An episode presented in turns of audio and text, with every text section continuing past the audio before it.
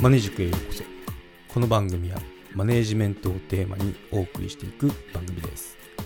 将来スキルアップして組織をマネージメントしていきたい方やメンタル面など自分自身のセルフマネージメントが気になる方元外資系ベンチャー企業でマネージャーの経験を交えつつお送りしていこうと思います。どうぞよろしくお願いします。はい今回は外資企業ってやっぱ本国の言いなりですか？の勘違いについて話してみようと思います。まあ、そうですね、まあ、勝手に外資企業のイメージ持っている一般的な日本人に対してで、まあ、言いたいこととしてはいい言いなりじゃないですよってことを言いたいですね、はい。まあ、むしろこっちからリードしてましたよぐらいな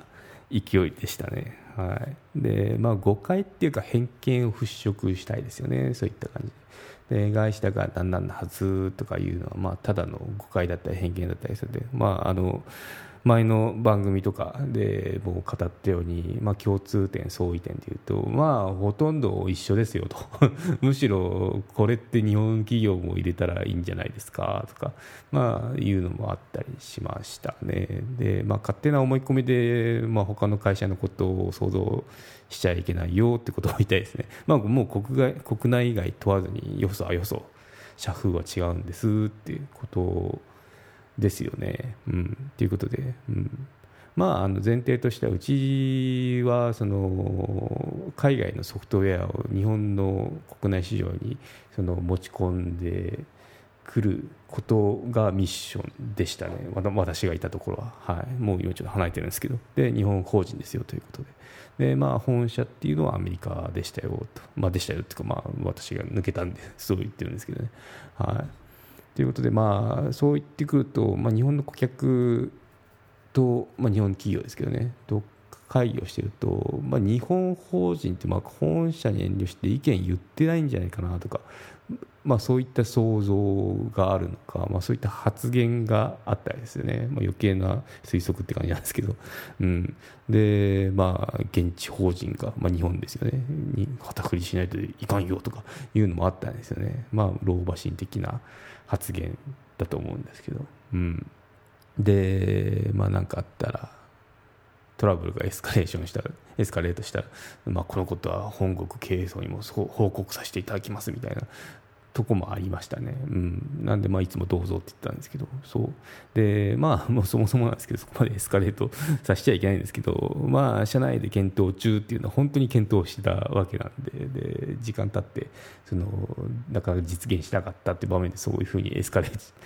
エスカレートしたわけなんですけど、うん、まあ推測でこうきっとその遠慮してんだろうなとか言ってないんだろうなとかいう不信感っていうのもあったと思うんですけどね、まあ、そこはちょっと落ち度なんですけど、うん、まああのいろんなその遠慮してんじゃないかなとか言いたいこと言ってないんじゃないかな、まあ、本社にみたいな。そういったバイアスっていうのがかかってる発言だなってあの思いましたね。うん、っていうのは、まあ、実際そうじゃなくてあの、まあ、そういうふうに見えたかもしれないですけどうちうちだとめっ